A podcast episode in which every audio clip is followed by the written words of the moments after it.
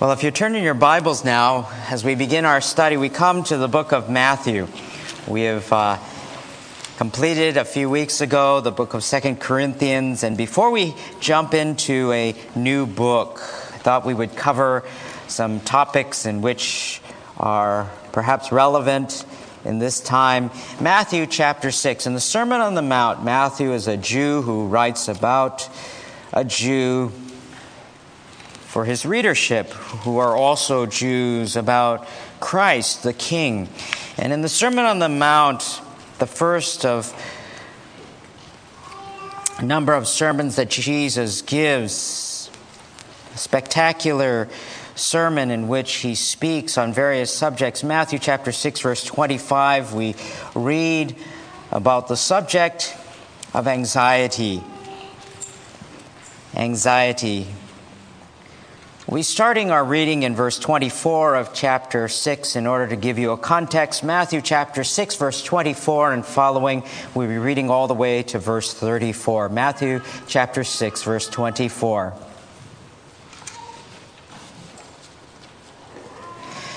The text reads, no one can serve two masters, for either he will hate the one and love the other, or he will be devoted to one and despise the other. You cannot serve God and wealth. For this reason, I say to you, do not be worried about your life as to what you will eat or what you will drink, nor your body as to what you will put on. Is not life more than food, and the body more than clothing? Look at the birds of the air. They do not sow, nor reap, nor gather into barns, and yet your heavenly Father feeds them. Are you not worth much more than they? And who of you, by being worried, can add a single hour to his life? And why are you worried about clothing? Observe how the lilies of the field grow. They do not toil, nor do they spin. Yet I say to you that not even Solomon in all his glory clothed himself like one of these. But if God so clothes the grass of the field, which is alive today and tomorrow is thrown into the furnace, will he not much more clothe you, you of little faith? Do not worry then, saying, What will we eat? What will we drink? Or what will we wear for clothing? For the Gentiles eagerly seek all these things, for your heavenly Father knows that you need all these things. But seek first his kingdom and his righteousness, and all these things will be added to you. So do not worry about tomorrow, for tomorrow will care for itself. Each day has enough trouble of its own. Let's bow together in a word of prayer before we begin our study. Our God in heaven, we give you thanks for your word, for it is eternal as your word has declared, the grass withers and the flowers fade, but the word of our God stands forever. Oh, Father, may we divide it rightly. May we understand it correctly. Illumine our minds and grant to us understanding. May your Spirit fill us with joy, for your word is true. In Jesus' most precious name, amen.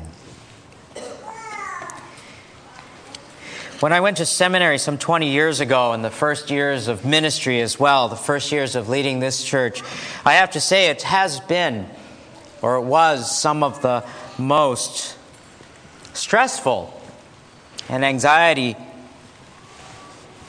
filled moments that I have experienced.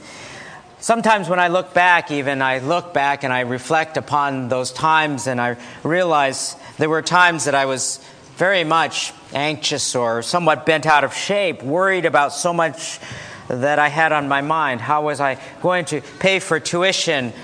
Was I going to do well in my seminary classes? How do I translate this Greek and this Hebrew phrase and fitting into the church that I was ministering in, in the youth ministry in Los Angeles? Or am I going to fail in ministry? Or every sermon or lesson that I would teach would be something from scratch?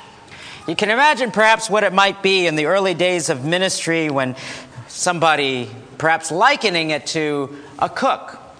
If you were cooking for the very first time and you were trying to learn everything from how to boil an egg to how the stove works, well, you perhaps might not feel so stressed were it be that every single week you would have a big family gathering and you were to have all of the dishes cooked for everyone to come.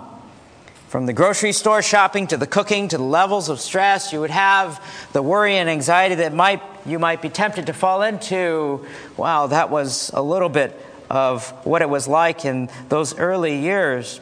So we appreciate, especially in reflection of that, all of you who cooked your own Thanksgiving dinners and all of those who made wonderful meals and hosted uh, our Thanksgiving dinners these past few weeks. It has been a wonderful blessing to enjoy the fellowship that we have. But life presents itself with many, many times that we are tempted to fall into worry or anxiety or to be fearful. These past couple of weeks, we've watched the news when all out war was a major concern in the Middle East as Israel and Hamas faced each other off. Domestically, we listened to the news about the upcoming fiscal cliff and what our economy is going to happen in that realm. This Thanksgiving, thousands on the East Coast were without homes because of Hurricane Sandy. And then everyone here, I'm sure, has personal concerns that are on their minds from unemployment to health or well being or even their direction in life. There are things that people worry about regarding one's children, regarding relationship conflicts, regarding money, regarding the stresses that come because of the holidays. then there are things that people face. People face fears, anxiety attacks, or bouts of whatever it may be that can even be overwhelming, can even be paralyzing, can even be a hindrance in people's lives. Some people constantly live with fear, constantly live with worries, constantly live with anxieties that are both real and imaginary. Now, I'm sure that everyone here would desire to live a life that is peaceful, that has no worries, that is a carefree life.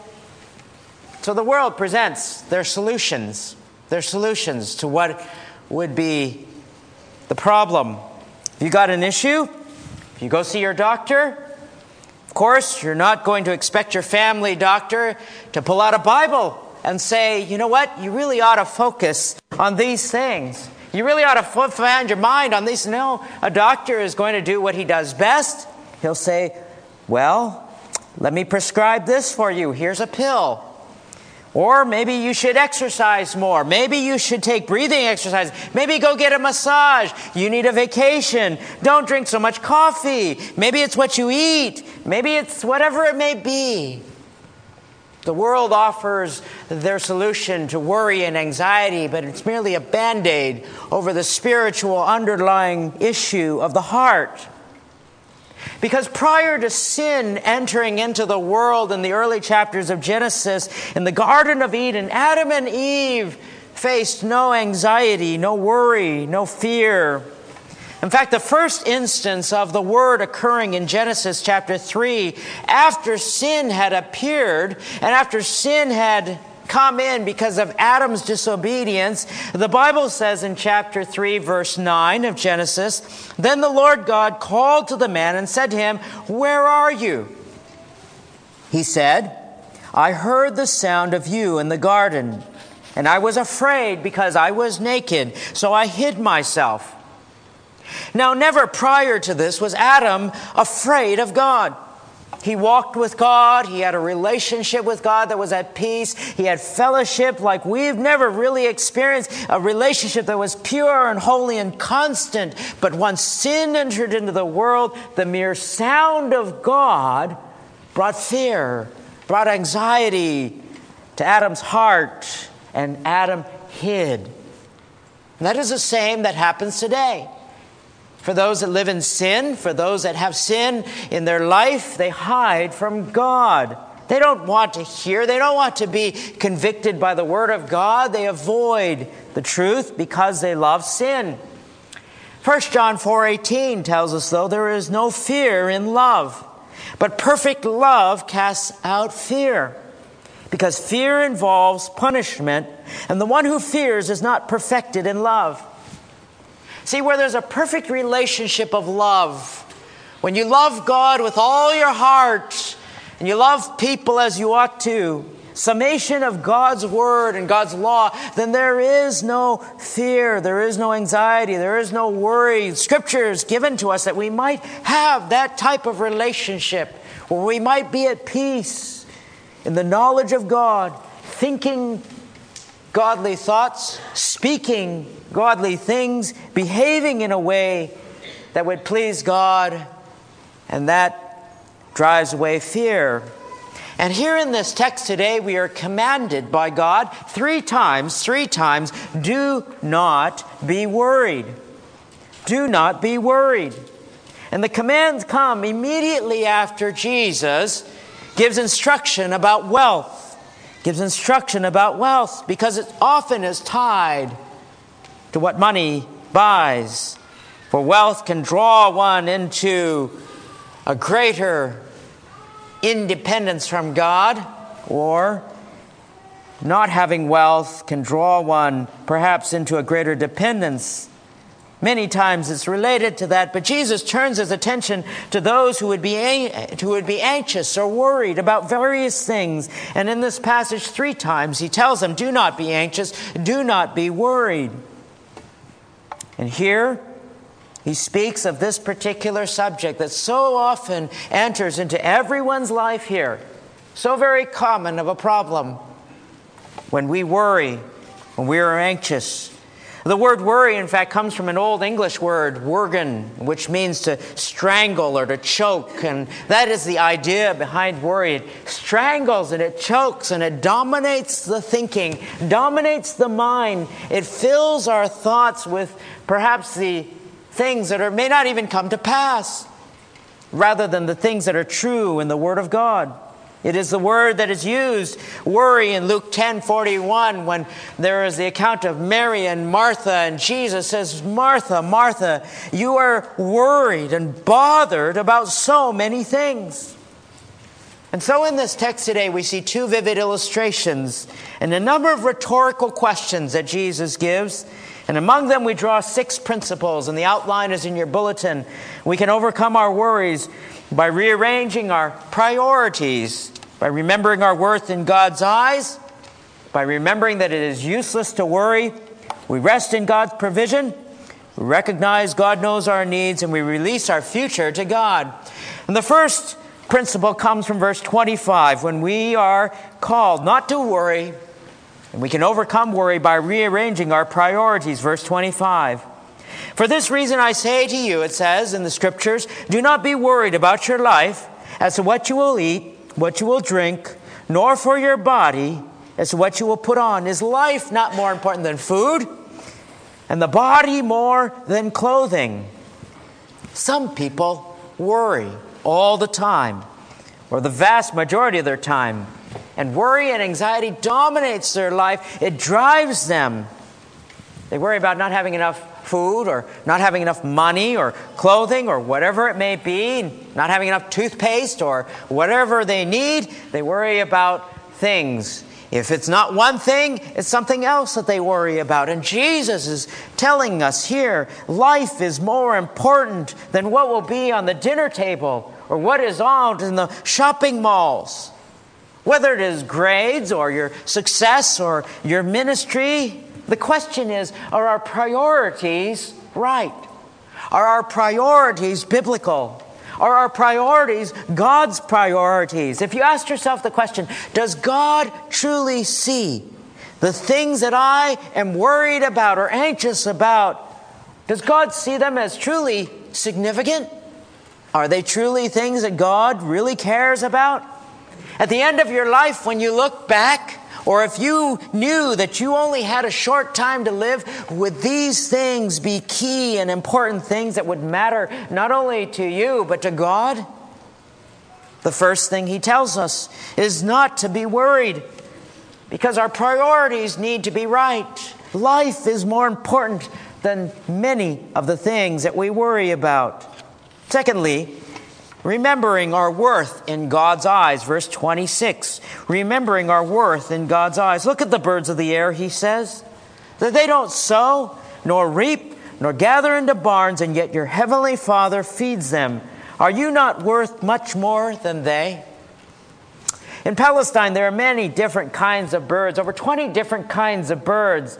And birds, they don't get together and say, Well, you're the farmer bird, and I'm going to be bringing in the worms, and you farm them, and we'll have plenty to eat. We'll have plenty that we don't need to go out and fetch food. And, and you don't have birds that'll build all the nests, and they don't kind of divide up the responsibilities. They're not entrepreneurial. No, God gives them life every day, God feeds them. They don't gather too much. They don't gather too much. They don't get sick unless we feed them, you know, things that we ought not, like french fries on the waterfront to those seagulls. The passage isn't saying, well, they just sit around and just say, feed me. No, birds come and God provides for them. And they're a reminder to me. I still remember the days when I was in seminary, how they would come every morning Every morning they would sit on my windowsill and wake me up and they would chirp. And I would be reminded of this passage that God provides even for these sparrows that come to wake me up every morning. God will provide for me and my worries would disappear. Martin Luther, the great reformer of the 16th century, described his favorite preacher he says, I have one preacher I love better than any other. It is my little tame robin who preaches to me daily. I put his crumbs upon my windowsill, especially at night. He hops onto the sill when he wants his supply and takes as much as he desires to satisfy his need. From thence, he always hops to a little tree close by and lifts up his voice to God and sings his carol of praise and gratitude tucks his little head under his wings, and goes fast to sleep, to leave tomorrow to look after itself. To leave tomorrow to look after itself. If God provides for even the birds of the air, will He not provide for us? Because so much more are we more valuable in God's eyes than the birds. Only man was created in the image of God. And if we understand how great God places his value upon us, we have nothing to worry about. In fact, in Romans 5 8, it says, God demonstrated his own love toward us in that while we were yet sinners, Christ died for us. Not for the birds, not for the crocodiles, not for the hippos. He died for you and me, people God cares for us. Thirdly, we realize that it is useless to worry. It is useless to worry. Verse 27. And who of you, by being worried, can add a single hour to his life? Or some of your versions may say cubit. That's a 18 inches, often measured from the tip of the finger to the elbow. A lifespan. Add a single hour or a lifespan, a metaphor, some of your versions say sort of milestones in your life. Who can add, who can lengthen their life by even a milestone by worrying? In the Time magazine, Jeffrey Kluger mentions that people worry over things that are of little consequence in his article, Why We Worry About the Things That We Shouldn't. He says, We all know the dangers of risk. We have a confounding habit of worrying about perceived dangers while ignoring real ones. We agonized over the avian flu, the bird flu, in 2006. But at the time, no one had ever been killed in the United States. We had been cajoled into getting bird flu shots, but yet we have to be strongly encouraged to get vaccinated for the common flu, which contributes to the deaths of nearly 36,000 Americans. He goes on to say white knuckled flyers routinely choose to drive rather than fly when traveling long distances. Heedless that a few hundred people die in U.S. commercial airline crashes in a year, compared with 44,000 killed in motor vehicle wrecks. We wring our hands over the mad cow pathogen that might be, but almost certainly isn't, in our hamburger, yet we hardly worry about the cholesterol that contributes to heart disease that annually kills some 700,000 of us. Shoppers still look askance at a bag of spinach for fear of E. coli bacteria while filling their carts with fat sodden french fries and salt crusted nachos. We put filters on our faucet, install air ionizers in our homes, and lather ourselves with antibacterial soap. At the same time, 20% of adults smoke, nearly 20% of drivers, and more than 30% of backseat passengers don't use seat belts.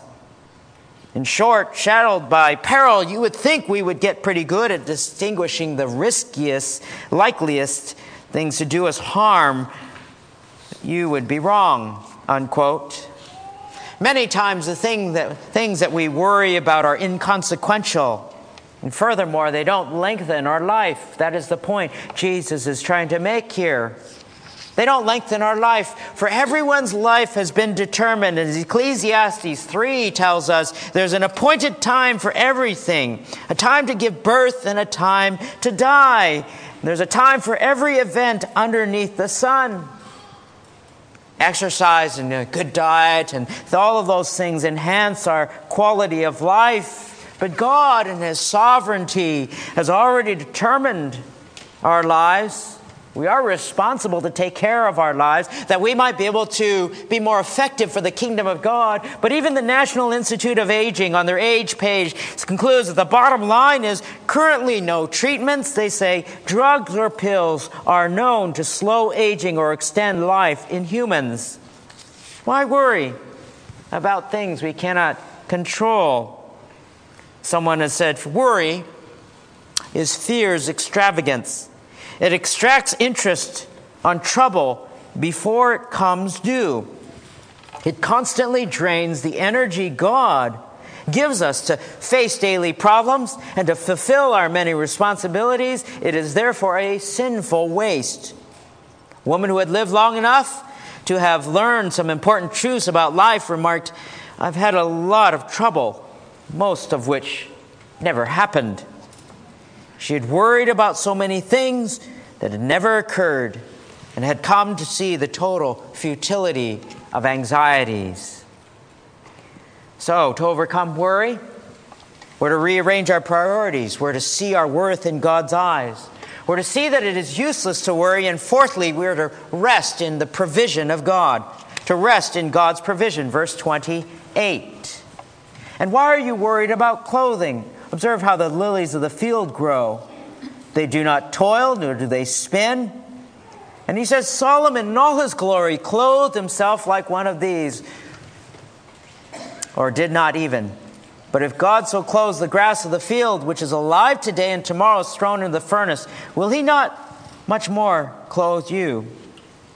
See, by the Sea of Israel, where Jesus was likely giving the Sermon on the Mount, somewhere around there, in the springtime, the wildflowers, some of you have been there, the wildflowers will grow and they'll be beautiful, lavender and yellow. And you can imagine what it looks like along the hillsides, these beautiful spring flowers. And Jesus compares the beauty of these flowers to Solomon and how he was clothed, but not even the beauty of these flowers would last. And in the heat of the summer sun, you see these flowers would, would dry out. And women in those days, they would take these flowers and they would cut them and they would use them as, as a little tinder to burn in their ovens when they baked bread and other things. That is what Jesus means here. Are they not much more to be thrown out in the furnace? And if God makes, if God makes and provides the beauty of the field, how much more will He take care of you? And He says, Oh, of little faith, of little faith.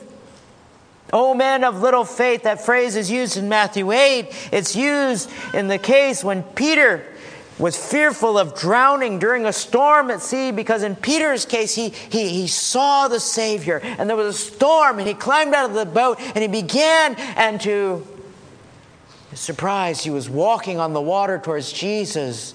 But when he looked at the storm, he began to sink.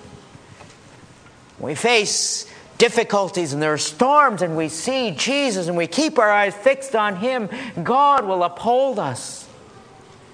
O man of little faith, oftentimes this to characterize the disciples. Not only in that case characterizing Peter, but it characterized the disciples. In Matthew chapter 14, Jesus fed 5,000. And in Matthew 15, the next chapter, he fed 4,000. What happened in chapter 16? His disciples just forgot he had fed 9,000 plus people, and they were concerned. Why? Because they had forgotten to bring bread along in their journey in Matthew 16, the following chapter. Oh, man of little faith, Jesus calls them. They had seen God provide, and yet they did not trust. Worrying, you see, strikes out at the character of God and says, God, I'm not sure if I can really trust. I'm not sure if I can really trust that you're going to provide. If I obey, then what will you do, Lord? Will you pull through for me? And it doubts the promises of God and that is why it is so important to know who God is, because the more we know who God is, the greater our trust will be of Him, the greater our worship will be of Him. Fulton Sheen says worry is a form of atheism, for it betrays a lack of faith and trust in God, unquote. Do we trust God? Do we read the Word of God and trust that these are the very words of God? that they are inerrant and they have been given to us that we might have life and peace. James reminds us in James 4 2 you do not have because you do not ask. You ask and do not receive because you ask with wrong motives so that you may spend it on your pleasures. When we pray and we ask of God, do we really believe? Do we ask without wrong motives? To overcome worry, we're to rearrange our priorities. To overcome worry, we're to remember our worth in God's eyes. To overcome worry, we need to remember that it's useless. We rest in God's provision, and we, fifthly, recognize God knows our need. For the second time in verse 31, Jesus directly commands us do not worry then, saying, What will we eat? What will we drink? What will we wear for clothing? For the Gentiles eagerly seek all of these things. Your heavenly Father knows that you need them, but seek first his kingdom and his righteousness. The first time, the Greek implies stop worrying. That is the first time in the implication in verse 25. Stop worrying. The second time, here in verse 31, the implication is don't even begin to worry. Why? These are the things that God already knows. The Gentiles, those that do not know God, are continually or eagerly seeking it. The implication behind the word is that they seek and they really pursue every day. They wake up and they greet their master in the bathroom and they say, What do you want? as they look in the mirror. But God knows as the Christian wakes up in the morning and goes to God and says, What do you want? To seek first His kingdom and His righteousness. It means to be absorbed when it says that, to seek first, to be absorbed in the search for, and to have strenuous effort to look into the Word of God and to look and obey first. It doesn't say second, it doesn't say when I have time, it doesn't say in addition to, it says seek first the kingdom to seek first God and His righteousness, to be absorbed in those things. Every other year, we have the Olympics that come, and the athletes are absorbed every morning. They get up and they have a strict diet, they have a strict regimen, they train rigorously because why? They have their focus on winning that gold medal. And they seek it and they're absorbed in it. We simply need to say to God, God, I want to seek you first. I know you've promised to provide for all my needs. And if I don't receive it, must not be in need of it at this time.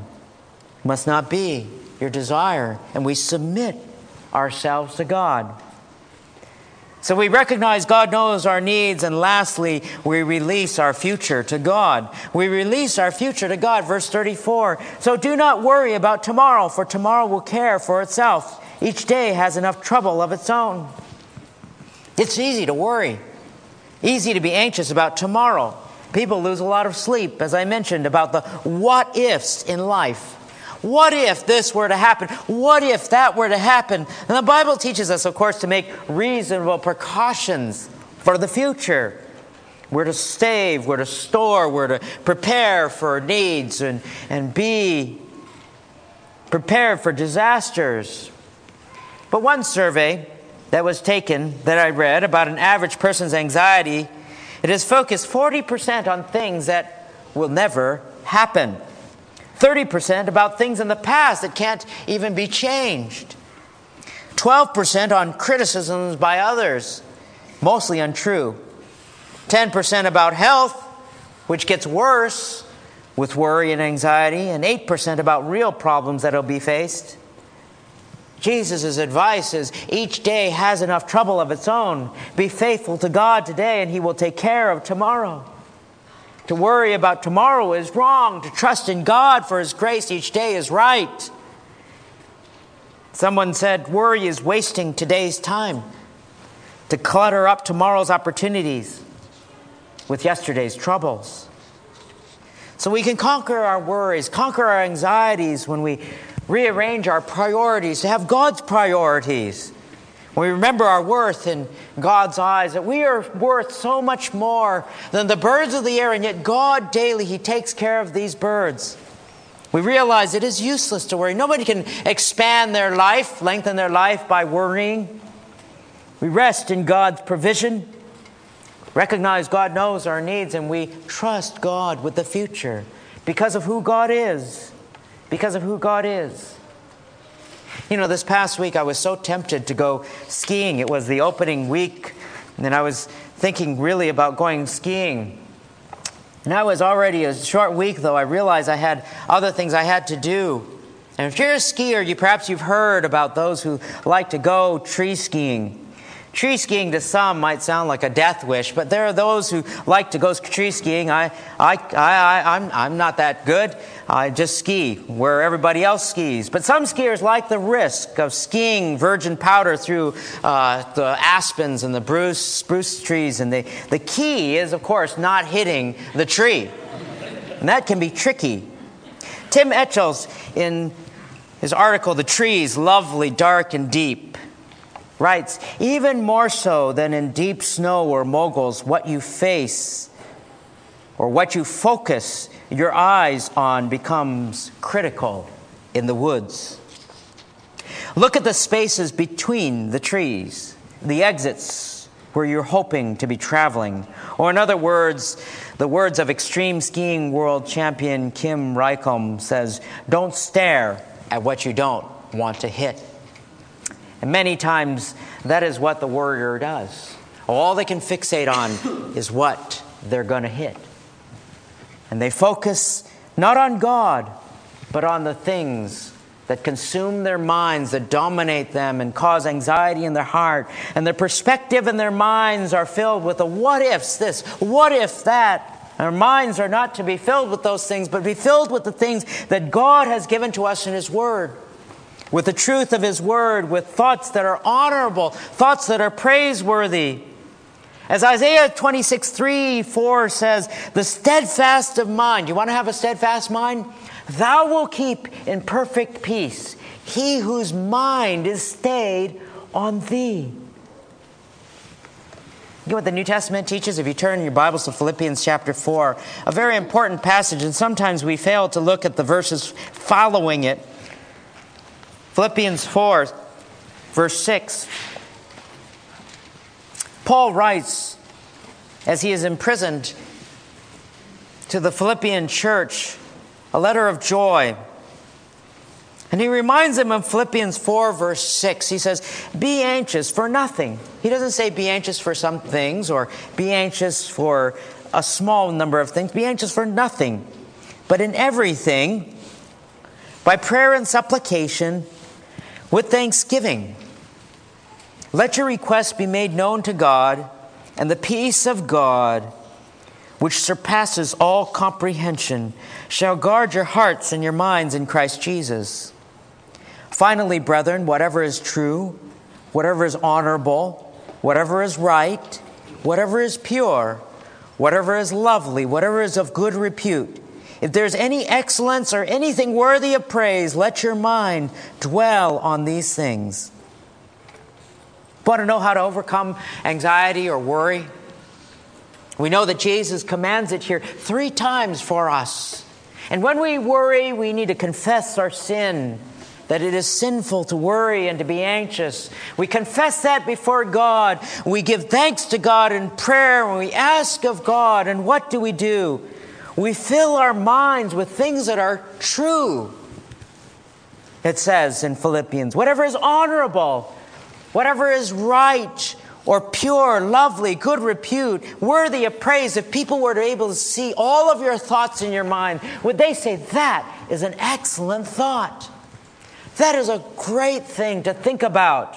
Wow, I wish I could think as admirably as that. I admire that thought. If people could see your thoughts, would they say, That is pure, that is lovely? Do you fill your mind with those things? Do you fill your mind? Because when you do, the peace of God, which transcends all understanding, will guard your heart and guard your mind in Christ Jesus. As Peter reminds us, we cast our cares and our anxieties upon Him because God cares for us. God can be trusted with whatever situation you're in. And God has called us don't worry. Don't worry. Don't be anxious. Because aren't you worth more than sparrows? He will take care of whatever you're concerned about. Each day has enough trouble of its own. Let's bow together in prayer.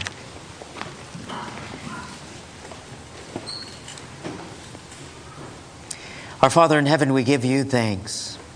For Father, we call you Father. We desire, O oh God, to rest in your peace, the peace that you give that transcends all understanding, that will guard our hearts and our minds in Christ Jesus. We pray, O oh Father, that you would take away the worries, the concerns. We confess them, Father, as sin, as we know, O oh God, that you are the one in your wisdom who has orchestrated all things to come to pass. We pray, God, that we might do what is right in your eyes that our faith might grow, that we might not be people of little faith, but of great faith. And that our Father, you would be true, that you would provide, you would meet our needs, and grant to us peace. In Jesus' name, amen.